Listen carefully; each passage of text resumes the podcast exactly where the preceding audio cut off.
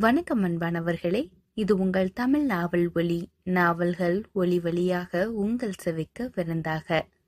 உயர்திரு வள்ளிக்கண்ணன் அவர்கள் எழுதிய இருட்டு ராஜா. இந்த நாவல் சாகித்ய அகாடமி விருது பெற்ற ஒரு சமூக நாவல். அத்தியாயம் இரண்டு இருட்டு ராஜா. முத்துமாலிக்கு முப்பத்தைந்து அல்லது முப்பத்தாறு வயது இருக்கலாம். கில்லாடி தோற்றம் எதையும் அவன் முகம் கொண்டு இருக்கவில்லை ரவுடிகள் என்றால் பெரிய வெட்டறிவாள் மீசையோ ஆட்டுக்கொம்பு மீசையோ அது போன்ற ஏதோ ஒரு மீசையோ வைத்திருப்பார்கள். சதா அதை முறுக்கேறும்படி திருகிவிட்டே கொண்டே இருப்பார்கள் என்ற பொதுவான கருத்துக்கு மாறாக விளங்கினான் அவன். அவன் மீசை வைத்துக் கொள்வதில் ஆசை காட்டியதே இல்லை. சிறிது அகன்று பருத்த பெரிய முகம் அலை அலையாய் படிந்திருந்த கரிய கிராப்பு தலை சாதாரணமாக சிரித்து பேசுகிற வேளைகளில் அந்த முகத்தில் இயல்பான ஒரு வசீகரம் என்னும் அவனது உள்ளம் கடுகடிக்கிற நேரத்தில் அவன் குடித்துவிட்டு கத்துகிற சமயங்களில் அந்த முகத்தில் ஒரு கருமை கடுமை சேர்ந்துவிடும் அப்போது அந்த முகம் அநேகருக்கு பயம் எழுப்பதாகவும் சிலருக்கு வெறுப்பை உண்டாக்குவதாகவும் காட்சி தரும். முத்துமாலை நெடிது வளர்ந்த கம்பீர தோற்றம் கொண்டவனும் அல்ல. சராசரி உயரம்தான். பூசி மொழிகி விட்டது போன்ற மினுமினுப்பான புஷ்டியான உடல். சகஜ வேளைகளில் அவனை பார்த்து பயப்படுவதற்கு எதுவும் இருப்பதாகவே தோன்றாது. ஆனாலும் பெரும்பான்மையினர் அவனை நினைத்து பயப்பட்டார்கள். அவனை விட்டு விலகியே சென்றார்கள். அவன் வழிக்கு போகாமல் இருப்பதே தங்களுக்கு நல்லது என்று எண்ணியிருந்தார்கள். ஊராரின் போக்கை எண்ணுகிற போதெல்லாம் முத்துமாலைக்கு அவனுடைய இளம் பிராயத்து தோழன் காசி அடிக்கடி கூறியதே ஞாபகம் வரும். பெரும்பாலான மனிதர்கள் பயனாங்குழிகள் தான் நெஞ்சு தைரியம் இல்லாதவர்கள் அஞ்சி அஞ்சி சாவார்கள். அஞ்சாத பொருள் அவனிகள் எதுவும் இல்லை என்று நெஞ்சு பொறுக்காமல் ஒரு கவி பாடி வச்சானே அது ரொம்பவும் சொக்கத்தங்கமான உண்மை. அதட்டி பேசுறவன் அடாவடி பண்றவன் கையில கம்போ கத்திய தூக்குறவன் தனி ஆளா இருந்தாலும் அவனை பார்த்து பயப்படுறவங்க ரொம்ப பேர் இருக்காங்க. நீ எவனையும் வெட்டவும் வேணாம் குத்தவும் வேணாம். கையில பெரிய அறுவாளை வச்சுட்டு ஆ ஊன்னு கத்தி தெரிஞ்சுக்கிட்டு இருந்தா போதும். நீ பெரிய ஹீரோவாயிடுவ சீக்கிரமே என்று காசி சொல்லுவான். காசி முத்துமாலை கூட படித்தவன். இரண்டு பேரும் ஒன்பதாம் வகுப்பு வரை படித்தவர்கள். தங்கராசுவும் அவர்களோடு படித்தவன்தான். ஆனால் அவன் நல்ல பையன். ஒழுக்கத்துக்கு எடுத்துக்காட்டு. ஒவ்வொரு வகுப்பிலும் நன்னடத்தைக்கான பரிசு அவனுக்கே கிடைத்து வந்தது. முத்துமால ஒழுக்கம் நேர்மை நியாயம் நல்லவனா இருக்கிறது என்பதெல்லாம் ஒரு அளவுக்கு தான் நல்லது. ஜனங்க இதுங்களை மதிக்கிறதே இல்லை. ஒழுக்கமா நடக்கிறவன் நேர்மையா நியாயமா செயல்புரியறவங்க நல்லவங்களா வாழ முயல்றவங்க அவங்கள மதிக்கிறது கூட இல்ல. துணிச்சல் காலங்களையும் அடாவடித்தனம் பண்றவங்களையும் கொள்ளையடிச்சு பணம் பண்றவங்களையும் மத்தவங்களை ஏமாத்தி மிதிச்சும் தங்களுடைய வாழ்க்கை தரத்தை உயர்த்துவதற்கு வழி பண்றவங்களையும் தான் ஜனங்க கெட்டிக்காரங்கன்னு சொல்றாங்க. வாழ்றதுக்கு தெரிஞ்சவங்க சாமர்த்தியசாலிங்க மரியாதை காட்டப்பட வேண்டியவர்கள் என்று நினைக்கிறாங்க. அடக்கம் அமரருள் ஒய்க்கும்ங்கிறதுக்கு நேரடியான அர்த்தம் உனக்கு தெரியுமா? அடக்கமா இருப்பது உன்னை இந்த உலகத்திலேயே வாழ வைக்காது சீக்கிரமே செத்து போகும்படி செய்யும் என்பதுதான். இவ்விதம் ஒரு முறை லெக்சர் அடித்து விட்டு காசி சத்தம் போட்டு சிரித்தான். கடகடவென்று சிரிப்பான ஐயா ராசா தேசிங்கன்னு பாடுவாங்களே அது மாதிரி சிரிக்க பழகிறேன் என்று அவன் சொல்லுவதும் உண்டு.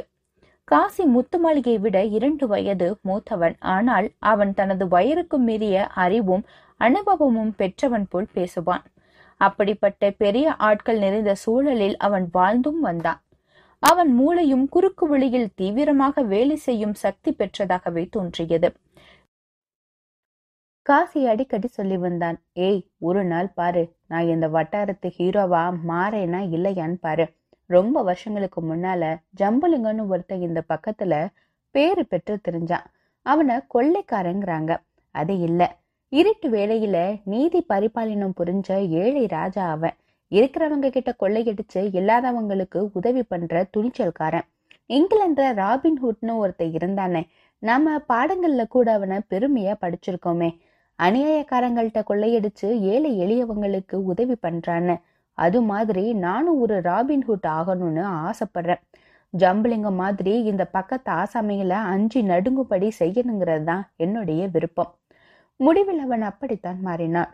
நாட்டுப்புறத்து ஆசாரி எவனோ செய்து கொடுத்த துப்பாக்கி ஒன்றை வைத்துக்கொண்டு அந்த மாவட்டத்தையே கதிகலங்கடித்தான் நாலைந்து வருடங்கள் எங்கு பார்த்தாலும் காசி காசி என்ற நாம ஜபந்தான் போலீஸ்காரர்கள் பெரும் முயற்சியின் பேரில் அவனை பிடித்து விட்டார்கள். உரிய தண்டனையும் கொடுத்தார்கள். அது வேறு விஷயம் என்றாலும் முத்துமலைக்கு அவன் பெரிய ஹீரோவாக ஒரு முன்மாதிரியாக திகழ்ந்தான். இவ்வளவுக்கும் காசி பெரிய பயல்வான் ஒன்றும் கிடையாது. ஒல்லி நல்ல உயரம் சாதுவான முகம் மீசி கூட கிடையாது. கும்பலில் அவனை தனியாக எடுத்து காட்டக்கூடிய விசேஷ பொலிவு எதையும் அவனுடைய நடை உடை பாவனைகள் கொண்டிருக்கவில்லை. ஆனாலும் ரொம்ப பேருக்கு பல பல ஊர்க்காரர்கள் அவன் பெயரை சொல்லி பயப்பட்டு கொண்டிருந்தார்கள். காரணம் என்ன? அவன் துப்பாக்கி வைத்திருந்தது மட்டும்தானா? இல்லை. அஞ்சு எஞ்சி சாவது மனித சுபாவமாக இருந்தது. பெரும்பாலானோரிடம் இல்லாத நெஞ்சு தைரியம் எதுக்கும் துணிந்த ஒரு எடுப்பான போக்கு காசியிடம் இருந்தது. இது முத்துமாலையின் மன ஆழத்தில் வேலை செய்து கொண்டிருந்தது. முத்துமாலை காசி மாதிரி வெகுவாக துணிந்த கட்டையும் இல்லை. தங்கராசு மாதிரி ஒழுக்கம் நிறைந்த நல்லவனும் இல்லை. அவனிடம் நற்குண அம்சங்களும் தீய குண அம்சங்களும் கலந்திருந்தன. ஒவ்வொருவரிடமும் சில சில இயல்புகள் மேலோங்கி செயல்புரிவதற்கு அவரவர் பெற்றோரின் பாதிப்பு சூழ்நிலையின் பாதிப்பு சுற்றுப்புற மனிதர்களின் தாக்கம் சகவாதோஷம் எல்லாம் காரணமாக இருக்கின்றன. அவர்களுடைய மனப்போக்கும் ஆசைகளும் வெவ்வேறு உணர்ச்சிகளும் தூண்டுதலாக இருக்கின்றன. முத்துமலையின் அப்பா பூவலிங்க பிள்ளை மகனிடம் பிரியமாகவோ பாசமாகவோ இருந்தது இல்லை. சில சமயங்களில் அவர் அவனை வெறுக்கவும் செய்தார். அவ்வப்போது காரணத்தோடும் காரணம் இல்லாமலும் அவனை அடிப்பதும் உண்டு. அவன் படித்து கொண்டிருக்கும் போது நீ படிச்சு பாட்டை கிழிச்ச. கடைக்கு போய் இதை வாங்கிட்டு வா என்று துரத்துவார். இதனால் எல்லாம் முத்துமலையின் உள்ளத்தில் ஒரு கசப்பு வளர்ந்து வந்தது. எனவே அவனுடைய பதினாறாவது வயதில் தந்தை இறந்து போனதும் அவன் துக்கம் கொள்ளவில்லை.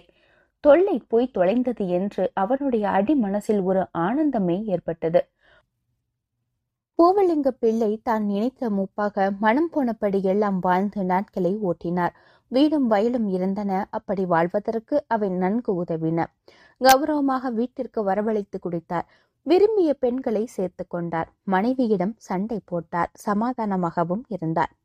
முத்துமலையின் தாய் வடிவம்மாள் அவனிடம் அளவுக்கு அதிகமான அன்பு செலுத்தி அவனை கெடுத்தாள். ஒரே பையன். அந்த செல்லம். தந்தை அவனை சீராட்டவில்லையே என்ற ஆதங்கம் பேரு அப்பா இறந்த மூன்றாவது வருடமே பையன் ஏட்டை கட்டி இறைப்பிலே செருகிவிட்டான் என்றுதான் சொல்ல வேண்டும். அவன் படித்த காலத்தில் கூட ஏடுகள் இல்லாமல் போயிருந்ததால் புத்தகங்களையும் நோட்டுகளையும் வெந்நீர் அடுப்பில் போட்டுவிட்டான் என்று கூறலாம். முத்துமாலை அப்படித்தான் செய்தான்.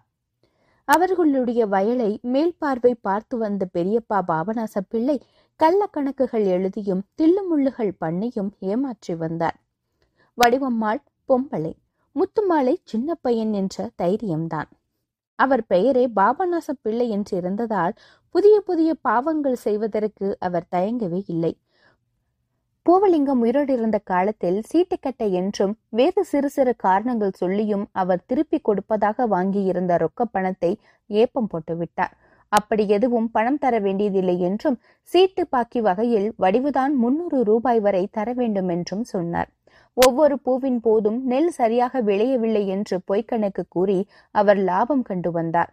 ஒரு சந்தர்ப்பத்தில் அவர் வடிவை பார்த்து பல் இழித்து சாடை மாடியாக ஏதோ சொன்னதை முத்துமாலை கேட்டுவிட்டான். அவன் வீட்டில் இல்லை என்ற நினைப்பில்தான் அவர் இவ்வாறு சாடை பேச துணிந்தார். ஆத்திரம் கொண்ட முத்துமாலை அறிவாளும் கையுமாக வெளியே வந்தான். யோ நீர் பெரியப்பாவா இருந்தாலும் சரி அதுக்கு மேல பெரியவரா இருந்தாலும் சரி உம்மை இங்கேயே வெட்டி பொலி போட்டுடுவேன். சரியான உத்தராட்ச பூனையா நீ? ஒன்னா நம்பரு ஆசாட பூதி. பணத்துக்கு நாமம் போட்டீரு. பூதோறும் நெல்ல முழுங்குனீரு. கள்ள கணக்கு எழுதி ரூபா வேறு கேட்டீரு. இப்ப இது மாதிரி பண்ண ஆரம்பிச்சிட்டீரோ? உம்மை நாசம் பண்ணினா அது பாவமே ஆகாது என்று கத்திக்கொண்டு அவர் முன்னே வந்து நின்றார் பெரியவர் விளவெழுத்து போனார். நான் குளற என்னடா இல்லடே என்ன இது? நான் தெரியாதனமா? என்று உளறினார். பணம் எதுவும் எனக்கு நீங்க தர வேண்டியதில்லை. இனி வயலை எல்லாம் நீயே பாத்துக்கோ என்றார். அவனுடைய அம்மா வந்து அவனை பிடித்து இழுத்து கொண்டு வீட்டுக்குள் போயிராவிட்டால் முத்துமாலை அன்றைக்கு பாபநாச பிள்ளைக்கு ஏதாவது வெட்டுக்காயம் ஏற்படுத்தி ஒரு பாடம் கற்பித்திருப்பான். அன்றிலிருந்து பாபநாசம் பிள்ளை அவன் கண்ணில் படுவதே இல்லை. வெறும் சல்லி பைய உருப்படவே மாட்டான் என்று மனசுக்குள்ளும் தனக்கு தெரிந்தவர்களிடமும் சொல்லவும் தவறுவதில்லை. எப்படி உருப்பிடுவான்? அப்பன் இருக்கையிலேயே மகனை கவனிக்கிறதில்ல. அதன் பிறகு அம்மாக்காரி செல்லம் கொடுத்து குட்டிச்சோறாக்கிட்டா. அறுதலி வளர்த்த தருதலைங்கிறது சும்மாவா என்று விமர்சனம் வேறு செய்து வந்தார் அவர். முரட்டு துணிச்சலின் சக்தியை முதல் அனுபவத்திலேயே நன்றாக கண்டு கொண்ட முத்துமாலை நெஞ்சை நிமிர்த்தி கொண்டு திரியலானான் எதுக்கெடுத்தாலும் அறிவாளி தூக்கினான் அப்போது அவனுக்கு வயது பதினேழு பதினெட்டுக்கு இருக்கும். அந்த ஊரில் அவனை பாராட்டவும் புகழ்ந்து தூண்டிவிடவும் சிலர் இருந்தார்கள். அவனது சுபாவத்துக்கு ஏற்ற சிநேகிதர்களும் சேர்ந்தார்கள். பொழுது போக்குவதற்கு சீட்டாட்டம். சும்மா ஜாலியா பக்கத்து டவுனுக்கு போய் வருவது என்றெல்லாம் பழகி கள்ளு சாராயம் என்று எதுக்கெடுத்தாலும் குடிப்பது என்று தேர்ந்து விட்டார்கள். இதற்குள் முத்துமாலையின் பழகிய சகா காசி பெரிய ஹீரோவாகி விட்டான். அவனுடைய புகழ் சூடு இவனையும் தொட்டு பதம் பார்த்து விட்டது. பெரியப்பா பாபநாச பிள்ளையும் மண்டையை போட்டுவிட்டார் அவருடைய புத்திர பாக்கியங்கள் அவரை போல வாயடையும் செயல் சாமர்த்தியமும் பெற்றிராதனாலேயே நமக்கு இந்த ஊர் லாய்க்கப்படாது என்று தீர்மானித்து டவுனோடு குடியேறிவிட்டார்கள். குப்பை சத்தையே எல்லாம் காற்று வாரிக்கிட்டு தான் போகும். போறவங்க போகட்டும் என்று முத்துமாலை பிரிவு உபசாரம் கூறினான். தன்னை பழித்த பெரியப்பனை பழிக்கு பழி தீர்த்து விட்டதாக ஒரு சந்தோஷம் அவனுக்கு. இது எல்லாம் தங்கரசுக்கு தெரியாது. முத்துமாலை படிப்புக்கு கும்பிடி போட்டது வரையில்தான் அவனுக்கு தெரியும். அதன் பிறகு அவன் இந்த ஊரில் இல்லை. படிப்பதற்காக வசதியாக இருக்கும் என்று அவன் நகரத்து பள்ளிக்கூட ஹாஸ்டலிலேயே போய் சேர்ந்து விட்டான். பிறகு காலேஜ் படிப்பு. லீவு நாட்களில் ஊருக்கு வந்தாலும் முத்துமாளிகை பற்றி அவன் அக்கறை கொண்டதே இல்லை. படிப்பு முடிந்ததும் அவனுக்கு பணபலமும் தகுந்த ஆள்பலமும் இருந்ததால் வடக்கே ஒரு ஊரில் நல்ல வேலை கிடைத்து விடவே ஊரை விட்டு போனான். பிறகு நல்ல இடத்தில் கல்யாணம். இப்படியாக அவனுடைய அந்தஸ்து உயர்ந்தது. வெளியூர் சஞ்சாரங்கள் மிகுந்திருந்ததால் சொந்த ஊருக்கு வரவேண்டிய அவசியம் அவனுக்கு ஏற்படவே இல்லை. அதற்கான காலமும் கிட்டவில்லை. பல பல வருடங்களுக்கு பிறகு இப்போதுதான் வந்திருக்கிறான். ஊர் விசேஷங்களை எல்லாம் பற்றி சிறிது சிறிதாக விசாரிக்கையில் முத்துமாளியின் பிரதாபமும் தெரிய வந்தது. தங்கராசு ஊருக்கு வந்த முதல் நாள் ராத்திரி அடிக்கடி கூப்பாடும் விசில் சத்தமும் கேட்டது. அவனுக்கு நல்ல அலுப்பு என்பதால் எவனோ குடிகார பயல் போக்கத்து திரிகிறான் என்று நினைத்து கொண்டான். மறுநாள் பகலில் பேசிக்கொண்டு இருக்கையில் ராத்திரி எவனோ குடிகார பைய வீண் கலாட்டா செஞ்சுக்கிட்டு இருந்தான் போல இருக்கே என்றான் அவன். அவன் தாய் முத்துமால தான் அந்த வரத்துக்கு வாரான். அவனுக்கு அது தினசரி வழக்கமாயி போச்சு என்று சாதாரணமாக சொன்னாள். தங்கராசு அதிசயித்தான். தினசரியா? இப்படியா பண்ணுவா முத்துமால? யாரு? நம்ம பூவலிங்க மாமாவோட மகனா? அவனுக்கு என்ன கேடு வந்தது? இப்படி பண்றதுக்கு என்று கேள்விகளை அடுக்கினான்.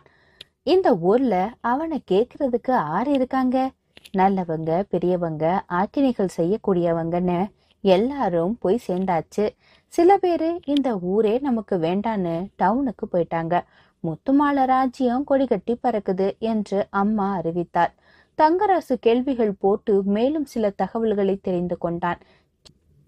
ச்சே பெரிய நியூசன்ஸா போச்சே. போலீஸ்ட சொல்லி அடைக்கப்பட வழி பண்ணலையா யாரும் என்று தவித்தான். நம்ம ஊருக்கு போலீஸ் ஸ்டேஷன் வரவே இல்லை. பத்து மைலுக்கு அப்பால இருக்கு போலீஸும் ஸ்டேஷனும். அங்க போய் சொல்லித்தான் என்ன நடக்க போகுதுன்னு யாரும் அக்கறை எடுக்கவே இல்லை. இதுதான் இதுதான் நம்ம வங்க கிட்ட இருக்கிற குறையே. அநியாயங்களையும் அக்கிரமங்களையும் தட்டி கேட்கறதே கிடையாது. அதுக்கு யாரும் முன் வரதும் கிடையாது. நமக்கு என்ன யாராவது எப்படியாவது கேட்பாங்கன்னு தட்டி கழிச்சிடுவாங்க. இல்லாட்டி இருக்கவே இருக்கு. ஆண்டவன் கேட்பாங்கிற வேதாந்தம். இன்னைக்கு நான் முத்துமாலை கிட்ட பேச்சு கொடுக்கறேன் என்று தங்கராசு புரிந்து கொட்டினான். அம்மா பயந்து விட்டாள் பதறினாள். ஏ ராசு உனக்கு எதுக்கு வீண் வம்பு? இத்தனை நாள் கழிச்சு வந்திருக்க. பத்து பதினஞ்சு நாள் இருந்துட்டு போற. விருந்தா சனியனை விலை கொடுத்து வாங்குற மாதிரி வலிய போய் நீ சிக்குவானே?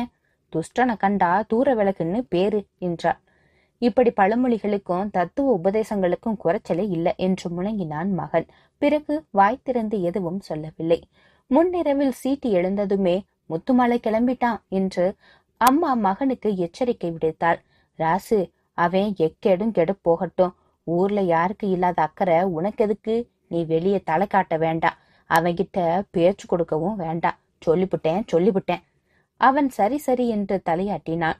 எட்டு மணிக்கு படுக்கவும் செய்தான். ஆனால் தூக்கம் எங்கே வந்தது? அம்மா நன்றாக தூங்கலானால் லேசு லேசாக குருட்டை கூட வந்தது அவளுக்கு. ரொம்ப நேரம் ஆன பிறகு முத்துமாலையின் சத்தம் மறுபடியும் நெருங்கி வந்து கொண்டே இருந்தது. தங்கராசு எழுந்து திண்ணையில் காத்திருந்தான். அவன் கவனத்தை கவர்ந்தான். பேசினான். பதிலுக்கு அவனும் பேசினான். பதிலும் பெற்றான் தங்கராசு. ஆனால் அவனுடைய ஆச்சரியம் எங்கே குறைந்தது? இந்த நாவலை பற்றிய உங்களுடைய கருத்துக்களை மறைக்காம கமெண்ட்ல பதிவிடுங்க. மீண்டும் அடுத்த அத்தியாயத்தில் உங்களை சந்திக்கும் வரை உங்களிடமிருந்து விடைபெறுவது தமிழ் நாவல் ஒளி நாவல்கள் ஒளி வழியாக உங்கள் செவிக்கு விருந்தாக. நன்றி வணக்கம்.